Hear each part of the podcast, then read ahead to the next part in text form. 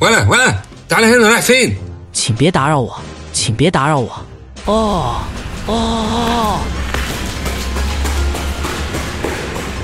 يا ابن الذين لو شفتك هنا تاني هسود عيشتك. إيه يا عبد صمد في إيه؟ مين الواد ده؟ واد رخم كده يا دكتور. كل يوم يجي يحوم حوالين العيادة. شكله مريب. مش عارف ماله ولا عايز إيه. تلاقيه عيل متسلل من لوطوبيا مزوغ من الحرس بيدور على شغل ولا حاجة؟ المهم سيبك منه. ورانا شغل كتير النهاردة. مين أول كشف؟ دقيقة كده بص بس على الدفتر وأقول لحضرتك على طول. دفتر إيه بس يا ابني؟ حد لسه عنده دفاتر وبيبص في دفاتر في سنة 2038 دي من الهند أنا عارف دي من مين هكلمهم من المكتب على ما يوصل اول كشف ألو Hi, doctor. I am Rohan. Do you remember me? Of course, I remember you, my friend. How is the family? We are all fine. We are calling you as usual on Amrita's birthday. Come on, Amrita. Say hi to Uncle Dr. Selim. He one day saved your eyes. Hi, Amrita. Happy birthday. Thanks, doctor. I will come to Genopia one day to visit you. My mother wants to talk to you. Hi, Mrs. Kumar. Hi, Dr. Salim. We can't celebrate Amrita's birthday without calling the doctor who saved her eyes as a baby with gene therapy. Without your help, she would have been blind today like me and many of our family members. Thank you again and again and again. You don't have to thank me. I am one of the family. I was just doing my duty. Would you like to talk to Mohan? I talked already to Rohan. No, not Rohan. You talk to Rohan, my husband. I meant Mohan, my dad. Uh, Hi, Dr. Selim. I am Mohan. Thank you. Have a good day. thanks, Mr. Mohan. Let's sing happy birthday to Amrita. Happy birthday, Amrita. Happy birthday to you. Happy birthday, happy birthday, Happy birthday to you. Happy birthday to you. إيه يا عبد في إيه يا حبيبي؟ صوتك وحش قوي يا بابا. فرحان قوي بيه كده ليه؟ مين دول يا دكتور؟ دمهم خفيف قوي. دي مريضة عندي أول طفلة أديتها علاج الجينات. كانت مولودة بعمى وراثي والحمد لله ربنا كرمنا فيها وأنقذناها. علاج الجينات ده معجزة يا عبده أمها ضريرة وكتير من أفراد عيلتها للأسف. لو كانوا لحقوا علاج الجينات كنا قدرنا نعالجهم كلهم. كل سنة في عيد ميلادها لازم يكلموني أحتفل معاهم. ربنا يكرمك يا دكتور. ودي اديتها العلاج في عيادة المستقبل هنا في جنوبيا. لا ده كان قبل ما نيجي هنا. الظاهر أول مريض جه. روح شوف مين.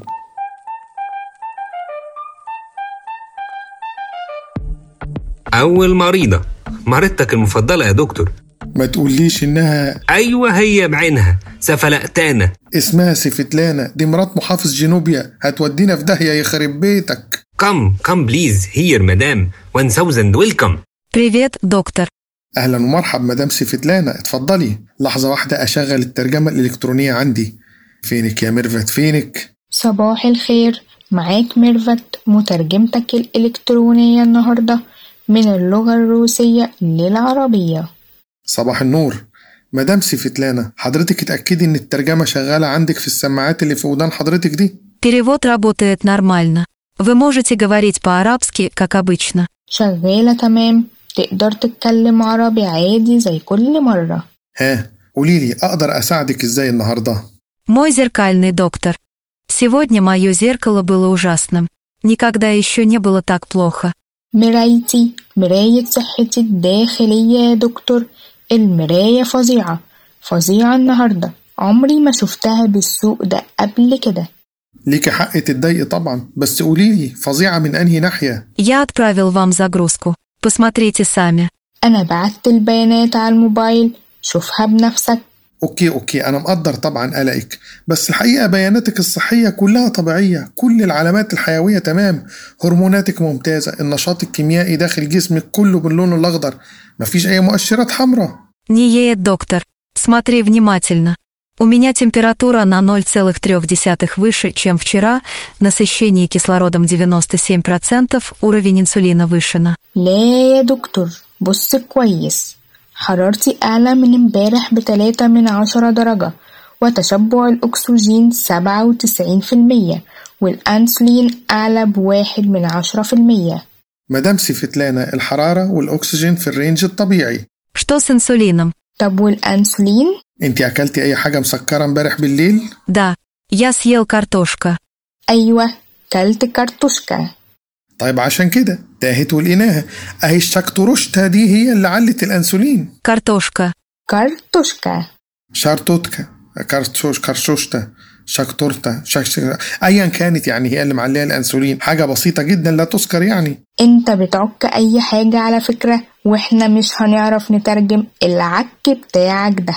وإنت مالك يا ميرفت؟ إنت مالك يا ماما؟ إنت بتترجمي لي؟ أنا ما بترجميلهاش. هي عندها المترجم الروسي بتاعها. أيوه.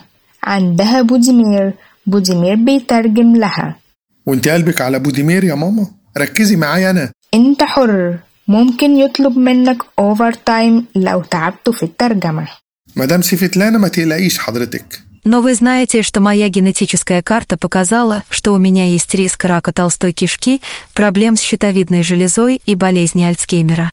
Эти признаки могут быть началом этих заболеваний. لكن أنت عارف يا دكتور إن خريطتي الجينية أثبتت إن احتمالات سرطان القولون ومشاكل الغدة الدرقية وألزهايمر عالية جدا. العلامات الحيوية اللي عليت النهاردة دي ممكن تكون بداية مرض من دول. لا مش صحيح سيادتك. اطمئني وما تقلقيش.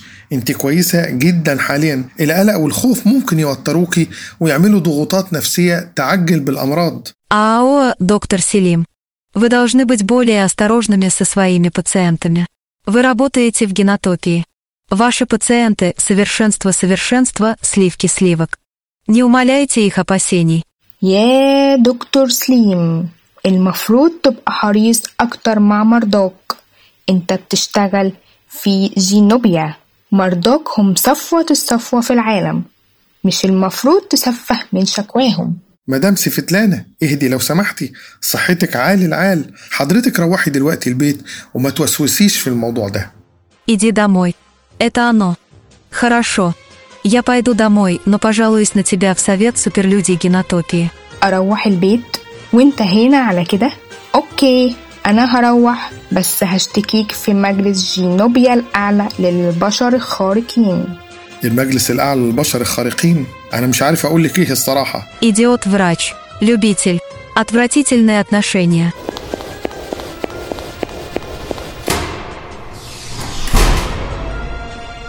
ما ترجمتيش الجملة الأخيرة دي ليه يا ميرفت أترجمها لك وما ترفدنيش لا خلاص مفيش داعي هرفدك بصراحة لو فورتي دمي باي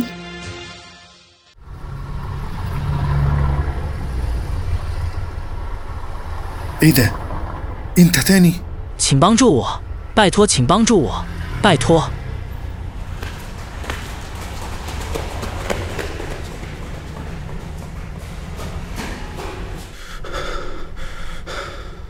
أيوة يا عبد الصمد أيوة الواد لقيته دلوقتي عند بيتي انهي واد يا دكتور الواد بتاع امبارح اللي انت كنت ماسكه عند العيادة الواد الصيني ده ولا التايواني ولا الكوري معرفش أصله إيه ده واد مين يا دكتور الواد ده هو انا شايفه قدامي دلوقتي واقف في الشارع تحت قصاد العيادة. تحت العيادة إزاي؟ ده لسه غايب عن عيني من دقيقة واحدة. إزاي لحق يقطع 20 كيلو في دقيقة؟ استحالة. أيوه يا دكتور زي ما بقول لك كده. واقف تحت أهو. ولولا إنك قلت لي إمبارح أسيبني منه كنت نزلت وضبطه. يمكن اللي أنت شفت واحد شبهه طيب يا دكتور. طب لابس إيه؟ لابس آه، قميص وبنطلون آه، بنفسجي. الاتنين نفس اللون زي إمبارح. نفس اللبس. يمكن اللي هو اخ توأم. طب عايزين مننا إيه الناس دي؟ تحب نبلغ عليهم؟ بس هنبلغ نقول إيه؟ هنشوف الموضوع ده بعدين. بقول لك إيه؟ هعدي عليك دلوقتي. حضر فيلات الكتالوجات كلها عشان هنروح المشوار إياه. مراد سيف الله. هو في غيره بنروح له زيارات منزلية؟ بتبقى زيارات تقيلة قوي على قلبي. إن كان منه ولا من مراته. ومين سمعك؟ بس هنعمل إيه؟ ده اتخن زبون عندنا. أتقل ملياردير في البلد وكمان إيده في إيد السلطة. استعنا عشاء بالله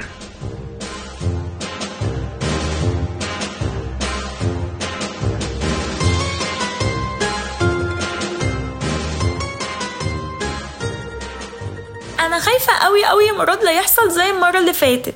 ما تقلقيش يا حياتي احتمالات الخطأ ما تزيدش عن 5% ما هي الخمسة في المية دي حصلت المرة اللي فاتت وعملت مصيبة. مش معقولة يعني يا حبيبتي؟ هتحصل لنا كارثة في كل عيل. ربنا إن شاء الله يكرمنا المرة دي ويعوضنا عن المأساة بتاعت المرة اللي فاتت. ما تطمنها يا دكتور. اطمئني يا مدام مروان. إن شاء الله المرة دي النتائج تطلع زي ما حضرتك طالباها بالظبط. بس هي المرة اللي فاتت ما كانتش مصيبة قوي يعني. ما كانتش مصيبة قوي. انت بتقول ما كانتش مصيبة قوي؟ يعني إيه ما كانتش مصيبة قوي؟ انت عارف يعني إيه؟ ابن مروة الشناوي ومراد صفل. يبقى triple A two؟ يعني ما ينفعش يبقى رئيس ولا وزير ولا حتى مشير ولا نجم سينما. ده ما ينفعش يدخل الجامعة. ده ولا حتى أصلا ينفع يبقى لعيب كرة في ال Premier League. يا فندم كل ده عشان طلع عنده ثلاث عيوب صغيرين موجودين عند معظم الناس. تلات عيوب صغيرين؟ طول المتوقع 175 سنتي. ال IQ المتوقع 110 المناخير مفلطحة خلاص كده طلعت بره المنافسة.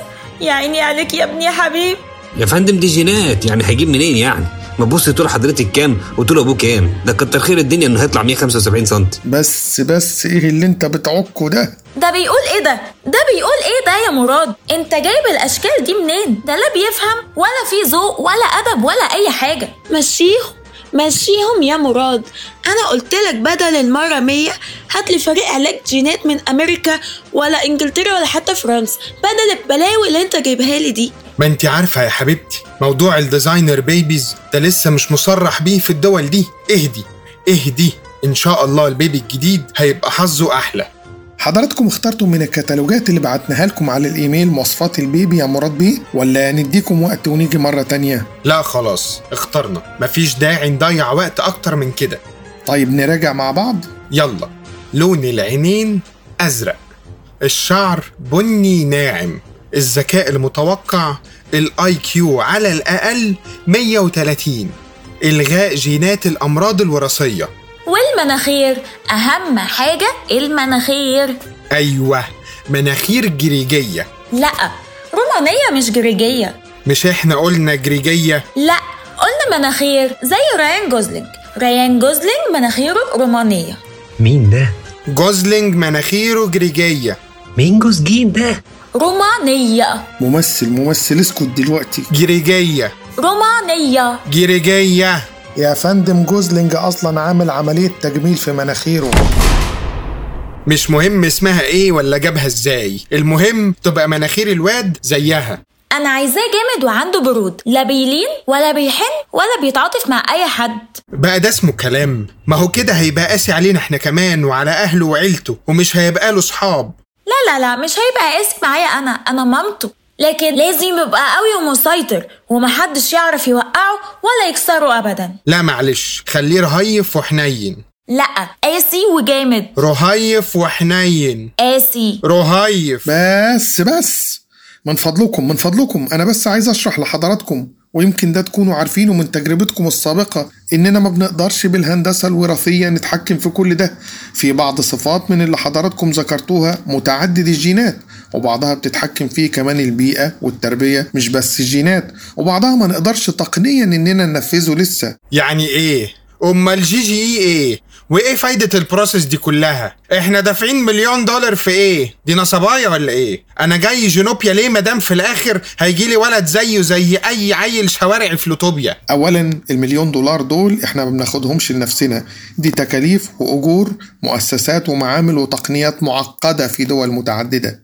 ثانيا ال GGE اللي هو germline genetic editing الغرض منه في الأساس منع الأمراض المورثة جينيا وتمت إضافة مشروع ال designer baby له.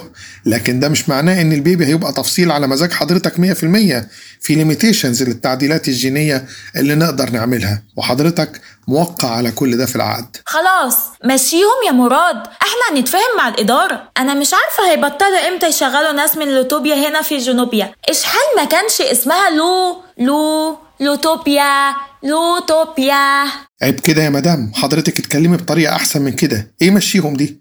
يلا بينا يا عبد الصمد. أمشيهم إيه؟ دول مش هيتحركوا من هنا إلا لما استرد المليون دولار بتوعي أو يكتبوا تعهد إنهم ينفذوا طلباتنا بالحرف والملي.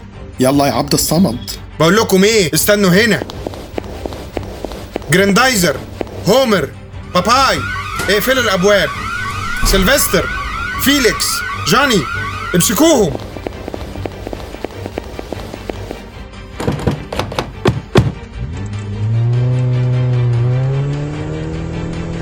هربنا منيهم. هربنا منيهم دلوقتي بس العواقب هتبقى وخيمة. انت فاكر إن اللي زي مراد ده هينهي الموقف على كده؟ ده هينسفنا نسف. وإحنا مالنا؟ هو يتصرف مع الإدارة. رجعوا له فلوسه هيهدى. ما رجعوهاش يروح ينسفهم هما بس الحمد لله إن إحنا على الأقل نفدنا من الموقف بتاع النهارده ده. متهيألك في عربية جاية ورانا على أقصى سرعة. يا دي اليوم اللي مش فايت. اهرب منهم يمين اللي جاي يا دكتور. هاخد ال U-turn ده فجأة أحسن. حاسب! في واحدة تانية. قفلوا علينا الطريق. حاسب!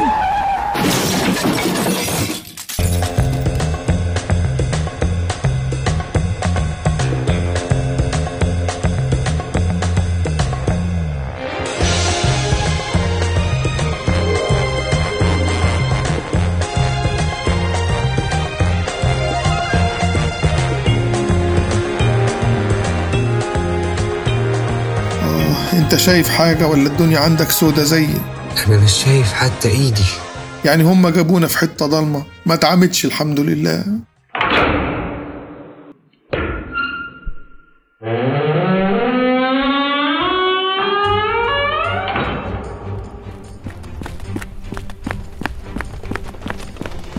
هما بيكتفونا ليه؟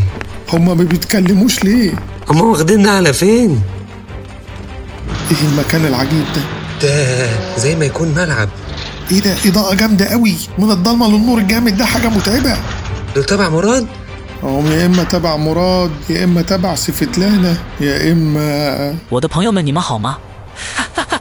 ده الاحتمال الثالث والاخير والاسوأ الواد اللي بيجي يقف عند العيادة 我们在这儿，我们回来了，没有人会阻止我们在这儿，我们在这儿回来了，我们没有人会阻止，没有人会阻止我们。 ايه ده دول مش واحد ولا اتنين. دول جيش. دول مستنسخين. آلاف المستنسخين. دول كانوا مستخبيين فين وطلعوا منين؟ أنا أنا مش فاهم حاجة. دول بيقولوا إيه؟ فينك يا ميرفت تترجمي. ميرفت إيه بس دلوقتي؟ أنا مرعوب. ترجمة من الصينية للعربية. بيقولوا إيه؟ بيقولوا نحن هنا نحن قادمون لن يقف في طريقنا أحد 我们在这儿，我们在这儿，我们在这儿，我们没有人会阻止，没有人会阻止我。停止，住口！我们是克隆人，多年来他们创造了我们，他们把我们锁在这里，剥夺我们的生命，他们不断窃取我们的器官并送给人类，我们的兄弟相继死去，但我们不能再忍受这样的事情了。 إحنا المستنسخين صنعونا على مدار السنين حبسونا هنا علشان يحرمونا من الحياة فضلوا يسرقوا أعضائنا الداخلية علشان يدوها للبني آدمين إخواتنا ماتوا واحد ورا التاني لكن إحنا مش هنستحمل ده من هنا ورايح 我们在这儿，我们来了，没有人会阻止我们。我们在这儿，我们在这儿，我们来了，我们来了，没有人，没有人会阻止我们。我们在这儿，在这儿，我们来了，来了，没有人，没有人会阻止我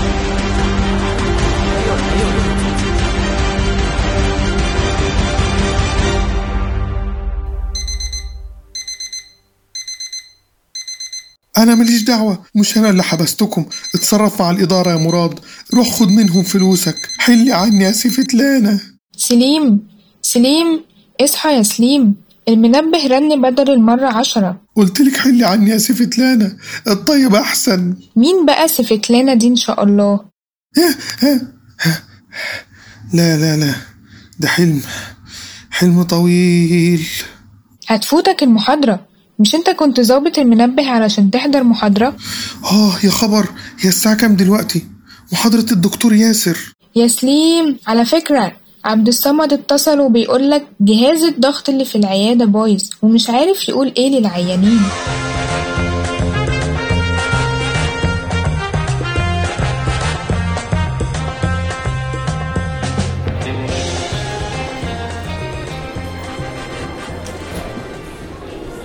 أصدقائي الأعزاء تحيات طيبات لكم جميعا على هذا الحضور بعد إذن حضرتك رجلك لو سمحت.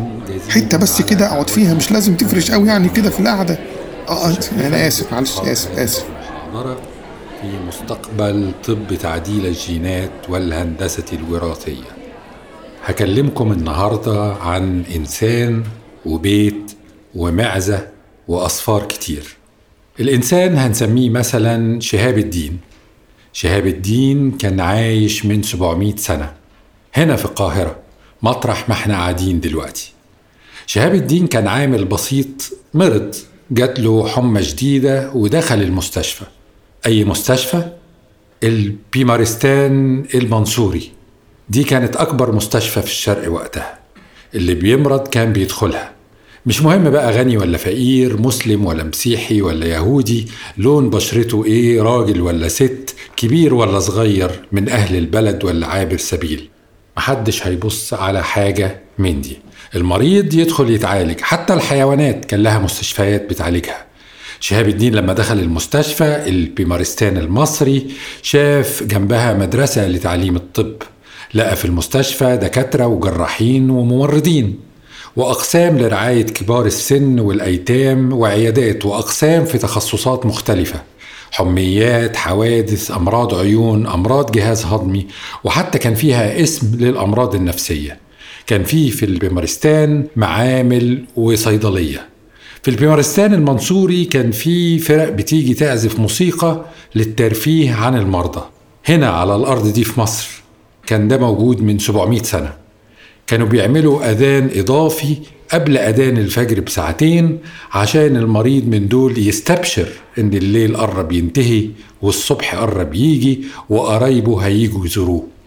شهاب الدين كان طبعا بيتعالج وياكل ويشرب ببلاش وكمان كان له مصروف يومي. آه والله العظيم كانوا بيدوله بوكيت ماني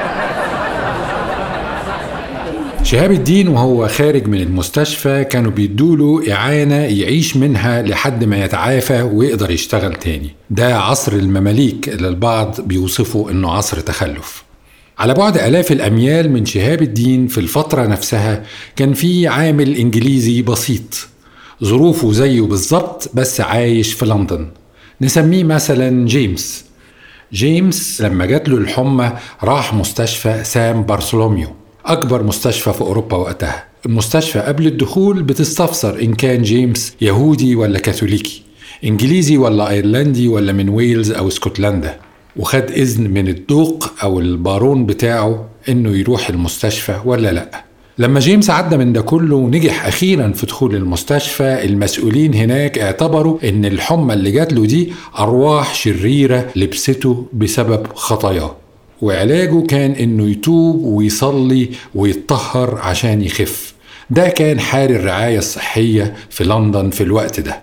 هتسألوني إيه علاقة ده كله بتعديل الجينات؟ إحنا جايبينك تدي محاضرة في الهندسة الوراثية. هقول لكم اصبروا عليا شوية بس. الفجوة الحضارية اللي كانت بين شهاب وجيمس أو الفجوة الحضارية اللي كانت بين البيمارستان المنصوري ومستشفى سانت بارثولوميو أو الفجوة الحضارية اللي كانت بين القاهرة ولندن كان الأصل فيها بيت. مش بيت عادي من اللي الناس بيعيشوا فيهم لأ بيت الحكمة. بيت الحكمة في بغداد. اللي وفر على البشرية كلها قرون من الضياع والتأخر بفضل التعايش والتسامح والإيمان بوحدة العلم. بيت الحكمة قام على أكتاف يوحنا ابن ماساوية فيلسوف وطبيب ومترجم. قام على أكتاف جبرائيل ابن بخت الشيوع فيلسوف وطبيب ومترجم. وحنين ابن إسحاق فيلسوف وطبيب ومترجم. كلهم مسيحيين وكان في معاهم يهود ومجوس وغيرهم. خدوا علم بلا حدود وحضارة من الهند والصين وفارس ومن تراث اليونانيين والرومان. الخليفة المأمون اللي كان بيحكم في الوقت ده كان بيؤمن بدور العلم ووحدة العلم والتسامح والتعايش الديني. قال لهم جيبوا العلم في بيت الحكمة أيا كان مصدره. فتشوا في التراث اليوناني لقوا أبوقراط وجالينوس. لقوهم بيقولوا إن الأمراض نتيجة أسباب طبيعية مش ذنوب وخطايا وأرواح شريرة. لقوا أبو قراط بيقول إن رغبة الطبيب في علاج المريض لازم تكون أعلى من رغبته في الأجر وإن رغبته في علاج الفقراء لازم تكون أكبر من رغبته في علاج الأغنياء. لازم يكون مأمون على الأرواح والأموال ولا يصف دواء لا يعلمه ولا دواء يسقط الأجنة وأن يعالج عدوه بنية صادقة كما يعالج حبيبه. العرب هم اللي سموا أبو قراط أبو الطب وهم اللي نقلوا قسمه للعالم. في بيت الحكمة في بغداد كان في أول مرصد فلكي في التاريخ مرصد الشمسية. اتأسس سنة 825 ميلادية علما بأن أول مرصد فلكي في أوروبا اتأسس في الدنمارك سنة 1580 ميلادية بعدها بأكثر من سبع قرون. كان في مدارس لتعليم الفيزياء والكيمياء والحساب والجغرافيا والهندسة. في بيت الحكمة كانوا بيبعتوا حملات استكشافية تجوب العالم وترسم خرايط واللي بيترجم كتاب كان أجره وزن الكتاب ذهب. هتسألوني إيه علاقة ده كله بتعديل الجينات والهندسة الوراثية؟ هقول لكم اصبروا عليا شوية بس. جابت لنا مين مدرسة بيت الحكمة؟ جابت لنا الفيلسوف الطبيب ابن إسحاق الكندي. جابت الفيلسوف الطبيب ابن علي الرهاوي. جابت الفيلسوف الطبيب أبو بكر الرازي. الفيلسوف الطبيب ابن الهيثم. البيروني ابن سينا. ابن رشد ابن النفيس. لسان الدين ابن الخطيب. لازم كل اللي يدرس طب يبقى عالم في الفلسفة والمنطق والإنسانيات. كل واحد من دول كاتب من ضمن ما كتب كتاب أو رسالة أو فصل في أخلاقيات الطب. المصطلح ده أوروبا ما عرفتوش غير سنة 1803 ميلادية بعدها بسبع تمن تسع قرون. اتكلمنا عن الإنسان واتكلمنا عن البيت. تعالوا بقى نجري بالزمن السبعمائة سنة دول ونوصل لسنة 1996 ميلادية من 27 سنة بس. في يوم من أيام شهر يوليو سنة 96 صحينا على إنجاز علمي جديد بس كان إنجاز من النوع المزعج شوية. صحينا على خبر بيقول إن العلماء في معهد روزلين باسكتلندا قدروا يستنسخوا معزة اسمها دولي. والاستنساخ ده تم باستخدام خلية واحدة فقط من ثدي معزة أخرى. من الناحية العلمية البحتة ده إنجاز رهيب بلا شك. لكن كان إنجاز مقلق من الناحية الدينية والفلسفية والأخلاقية. في ناس انزعجوا من المفهوم وكأنه خلق جديد أو تقليد للخلق. بس مش دي الإشكالية الرئيسية الحقيقة. في النهاية مفيش حد بيخلق من العدم إلا الله سبحانه وتعالى. وأي إنجاز علمي في النهاية هو نتاج العقل البشري اللي برضه من خلق الله عز وجل. لكن الإشكالية الأخلاقية هي الإطار اللي بيدور فيه العلم. جنوح وجموح العلماء ملوش حدود والعلم الحديث المعاصر رافض القيود والأطر. أي قيود وأطر بتيجي من خارج الأوساط العلمية قوانين وتشريعات. بينما دراسة الأطباء القدماء للفلسفة والمنطق والإنسانيات خلتهم هم نفسهم مسؤولين ومستوعبين وعندهم رؤية شاملة لدور العلم والطب في الكون وده اللي خلى الحضارات كلها تحط مثلا في ممارسة الطب مبدئين مهمين ال beneficence وال non-maleficence يعني أي علاج لازم يحقق نفع وما يسببش ضرر. صحيح جدا إن استنساخ المعزة دولي أدى لتقدم في أبحاث الخلايا الجذعية وده ممكن يوصلنا في يوم قريب لاستنساخ أعضاء زي الكلى والكبد والأمعاء وغيرها ونقدر نحل كل مشاكل فشل الأعضاء ونستغنى عن زراعتها. لكن بالتوازي مع ده المحاولات من بداية القرن الحادي والعشرين لن تتوقف عن استنساخ إنسان كامل. المعلن رسميا من قبل عدة علماء ومعاهد بحث إنهم قدروا يستنسخوا أجنة بشرية كاملة لكن بيدمروهم في خلال أسبوعين. هل بيدمروهم فعلا؟ ولا بيقولوا كده بس عشان القانون بيمنع؟ أترك الإجابة لكم. هل ممكن نفاجأ بعد كام سنة بشخص أو اتنين أو تلاتة أو عشرة أو ألف عايشين بينا أو طالعين لنا من حيث لا ندري ونكتشف إنهم مستنسخين ولا ده خيال علمي؟ طيب نكمل كلامنا نكمل من فضلكم. في سنة 2012 طلع للنور إنجاز علمي رهيب آخر. سنة 2012 ظهر الكريسبر. والكريسبر ببساطة وبدون تفاصيل علمية معقدة هي أحدث وأسهل تقنية تعديل جيني قدر العلم يوصل لها أشبه بعملية قص ولزق للجينات. ومع وجود خريطة جينية كاملة للبشر خلاص بقى نظريا ممكن نعدل أي جينات. عمليا لسه قدامنا شوية بس ده بقى على مرمى البصر. مسألة وقت مش أكتر.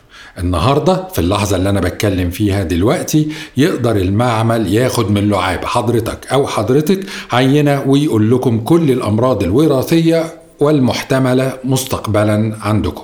ويقدر يقول إيه هي أنواع الأمراض اللي ممكن تيجي لحضرتك أو حضرتك بعد 10 20 30 سنة.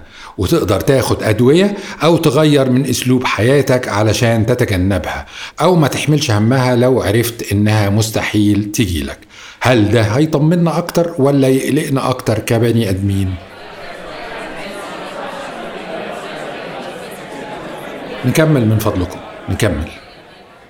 مش بس كده دلوقتي بقى في حاجة اسمها pre-implantation genetic testing. يعني اختبارات ما قبل الحمل الوراثية.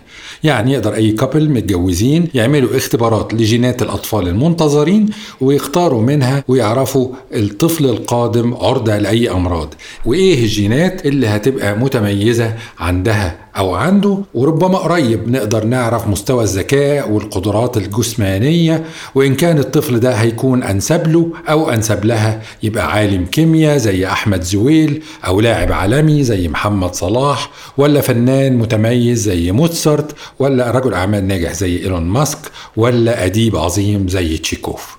الخطوة التالية هتبقى ال pre-implantation genetic editing يعني تعديلات ما قبل الحمل الوراثية. مع ال CRISPR تقدر تعدل كمان الجينات دي وده اللي عمله بالفعل الدكتور الصيني هي جيانكوي من خمس سنين مع الطفلتين لولو ونانا. عدل جيناتهم بحيث يبقى عندهم مناعة لمرض الإيدز مهما تعرضوا للفيروس ما يقدرش يصيبهم. جان كوي اتحكم عليه بالسجن لمدة ثلاث سنين نتيجة للتجربة دي. وفي سنة 2020 العالمتين الفرنسية إيمانويل شاربنتي والأمريكية جينيفر دودنا خدوا جائزة نوبل في الكيمياء بسبب اختراعهم لتقنية ال CRISPR. التقنية دي مش بس بتستخدم للأطفال اللي لسه ما اتولدوش لا كمان ممكن تستخدم لتعديل جينات الأطفال اللي اتولدوا والكبار كمان. حاليا في علاج بتعديل الجينات لبعض أنواع سرطان الدم ولبعض أنواع الأنيميا الوراثية وللعمى الشبكي الخلقي والمرض التليف الكيسي. في تجارب بتجرى حاليا في أنحاء العالم المختلفة لعلاج أكثر من خمسين مرض وراثي باستخدام الكريسبر. تقدم علمي مذهل وإنجاز طبي مهول بالطبع. هيحقق حياة أطول وأجود وأصح للإنسان. بس هل هيبقى متاح لكل إنسان؟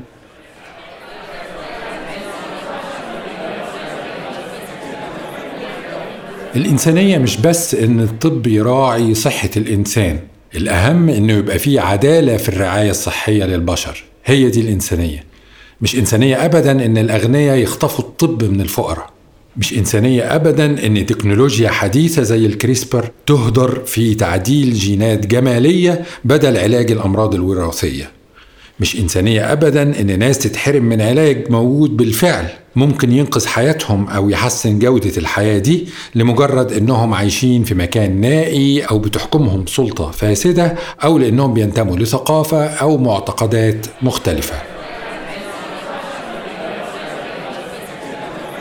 كنت قلت لكم في أول المحاضرة إني هتكلم عن أصفار كتير والأصفار دي فيها أصفار على اليمين وفيها أصفار على الشمال. من الأصفار اللي على اليمين مثلا مكاسب شركات الأدوية. سنة 2001 مكاسب الشركات دي كانت 400 مليار دولار سنويا. دلوقتي بقت تريليون ونص تريليون دولار سنويا. لو حطينا في الاعتبار فرق التضخم وزيادة عدد سكان العالم هنلاقي إن الإنفاق على الأدوية تضاعف بنسبة 100% في خلال 20 سنة. الطب بيتقدم وممكن ده يعكس دخول أدوية جديدة وانتشار علاجات أكتر. لكن هل ده أدى لرعاية صحية ممتازة وعادلة للجميع؟ لا طبعا. في حاليا في العالم خمسة مليون طفل تحت سن خمس سنين بيموتوا سنويا نتيجة أمراض لها علاج موجود بالفعل لكن ما بيوصل لهمش لو ركزنا على الأمراض الوراثية اللي هي موضوع المحاضرة هنلاقي إن في مرض زي التليف الكيسي ومرض الدوشان. دول أعمار المصابين بيهم ما بيزيدش عن 30-40 سنة. ودول علاجهم الجذري ممكن حاليا بتقنية الكريسبر. لو اتعمل لهم هيعيشوا أعمار عادية تماما. في مرض زي الأنيميا الوراثية المنجلية. 300 ألف طفل بيتولدوا كل سنة مصابين بيه. وده علاجه بالكريسبر جذريا ونهائيا متاح بالفعل. لكن المرض ده بيصيب فقط الناس اللي من أصل أفريقي أو أسيوي أو شرق أوسطي. فهل هيتوفر لهم ويبقى في متناولهم؟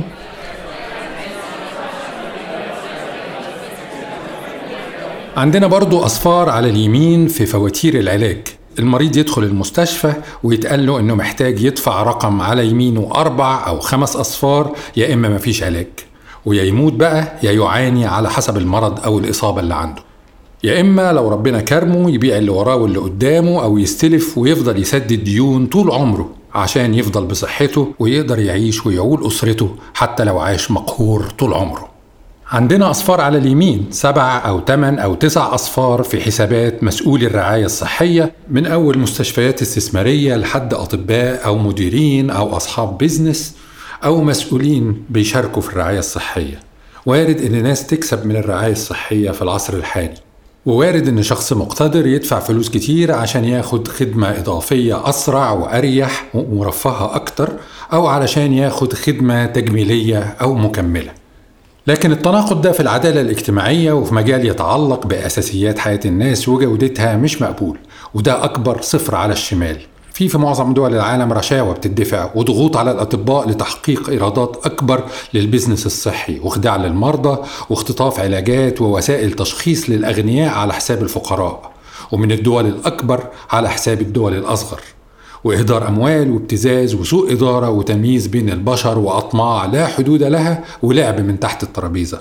وكل دي أصفار على الشمال. أهلا وسهلا وألف مرحب بالكريسبر والتعديلات الجينية وطب الخلايا الجذعية وكل تقدم وإنجاز طبي بشرط إنه يخدم الإنسانية بمعناها ومدلولها الحقيقي الكامل الشامل.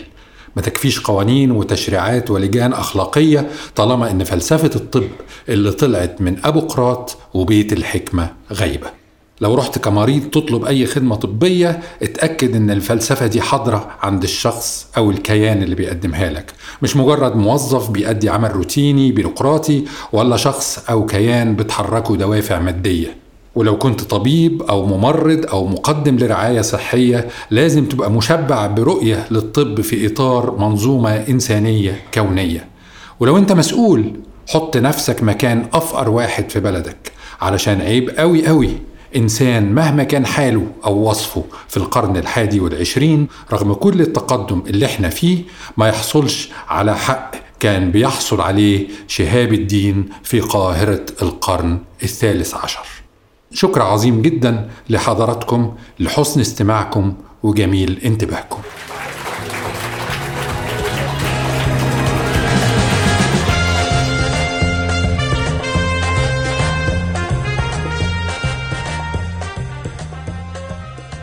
دكتور ياسر دكتور ياسر. أهلا. إزيك يا دكتور سليم؟ وحشني يا بيه. فينك من زمان؟ موجود يا دكتور بس في مطحنة الحياة يعني. طمني أخبارك إيه؟ عجبتك المحاضرة؟ جدا روعة. أنا هخلي كل كلمة حضرتك قلتها قدام عينيا طول الوقت لما أروح عيادة جينوبيا إن شاء الله. إيه جينوبيا دي؟ دي فين؟ مش أنت عادتك في باب الخلق باين؟ مستقبلا يعني مستقبلا ان شاء الله لما تبقى في عيادات للعلاج بهندسه الجينات وكده ان شاء الله أنا على فكره متابع جيد جدا للبودكاست بتاع حضرتك حتى التتر بتاعه كاتشي جدا ما بيفارقنيش اللي هو طب الحقيقة ده شيء يسعدني جدا يعني الكلام ده بيحسس الواحد ان المجهود والوقت اللي بيبذله له تاثير ايجابي متابعتك تشرفني يا سليم والله. بس على فكرة دي آخر حلقة في الموسم الأول للبودكاست. هناخد أجازة بقى شهرين ونرجع بإذن الله في موسم جديد وهيبقى فيه تتر جديد بقى وكده. اسمع بقى التتر مرة أخيرة. طب عايزين التتر الجديد يبقى حلو وكاتشي كده برضه. بإذن الله طبعا. أيوه يا عبد الصمد. أيوه يا حبيبي. 20 مرة ترن عليا. أنا كنت في محاضرة يا حبيبي. في مصيبة عندك يعني ولا إيه؟ اوعى تكون سفيتلانا جات لك سفيتلانا إيه بس يا دكتور؟ دي ام السيد يا ست اهدي شوية. ما أنا سايب لحضرتك رسالة مع مدام ميرفت من الصبح. جهاز الضغط بايظ. يا ست مش عارف أتكلم. الله. أم السيد جاية على بالي دماغي هنا تهزيق وشتيمة وزعيق وبهدلة. مش كده يا دكتور؟ يعني شوف لك حل معاها بقى يا أخي.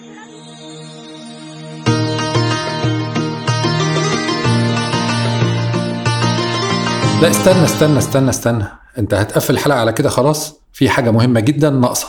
الأصدقاء الممثلين اللي تعبوا معانا في الحلقة دي وفي الحلقات السابقة من البودكاست هم عبد الصمد بيمن إيميل ميرفت ماريز هاني مراد توني مدحت مروة مادونا رأفت والدكتور سليم مايكل صفوت.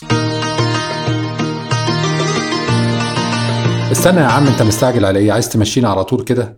نقدرش نختم ال season إلا لما نذكر بكل خير المهندس مايكل صفوت ساحر الصوت اللي أنا بصراحة ضغطت عليه وأرهقته وتعبته جدا جدا على مدار العشر شهور اللي فاتت واللي له دور مهم جدا ومحوري وأساسي في نجاح البودكاست دي. الباشمهندس مايكل صفوت ألف شكر. يلا بقى يا عم اقفل الحلقة واختم ال season. أصدقائي الأعزاء الأحباء لكم كل الحب وكل الشكر وكل التقدير وكل الامتنان على متابعتكم لينا من سبتمبر 2022 إلى اللقاء بإذن الله في سبتمبر 2023 مع بداية الموسم الثاني لبودكاست كرسي في أول صف.